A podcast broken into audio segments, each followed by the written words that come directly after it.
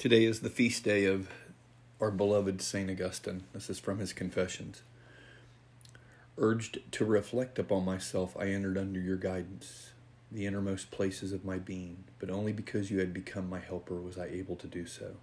I entered, then, and with the vision of my spirit, such as it was, I saw the incommutable light far above my spiritual ken and transcending my mind. Not this common light which every carnal eye can see, nor any light of the same order but greater, as though this common light were shining much more powerfully, far more brightly, and so extensively as to fill the universe. The light I saw was not the common light at all, but something different, utterly different from all those things. Nor was it higher than my mind in the sense that oil floats on water or the sky is above the earth. It was exalted because this very light made me, and I was below it because by it I was made. Anyone who knows the truth knows this light. O eternal truth, true love, and beloved eternity, you are my God, and for you I sigh day and night.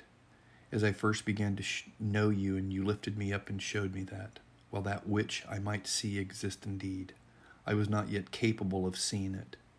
Your rays beamed intensely on me, beating back my feeble gaze, and I trembled with love and dread. I knew myself to be far away from you in a region of unlikeness, and I seemed to hear your voice from on high. I am the food of the mature, Grow, then, and you shall eat me. You will not change me into yourself like bodily food, food, but you will be changed into me. Accordingly, I looked for a way to gain this strength I needed to enjoy you, but I did not find it until I embraced the mediator between God and man, the man Christ Jesus, who is also God, supreme over all things and blessed forever. He called out, proclaiming, I am the way and the truth and the life.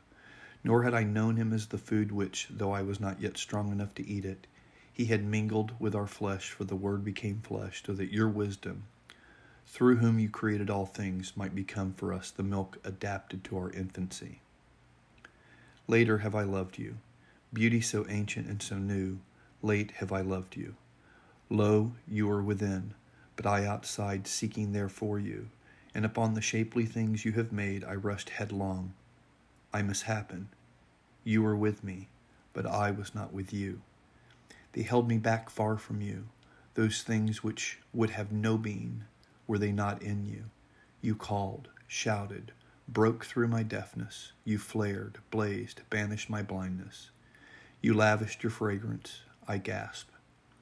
And now I pant for you. I tasted you, and now I hunger and thirst. You touched me, and I burned for your peace. St. Augustine, pray for us.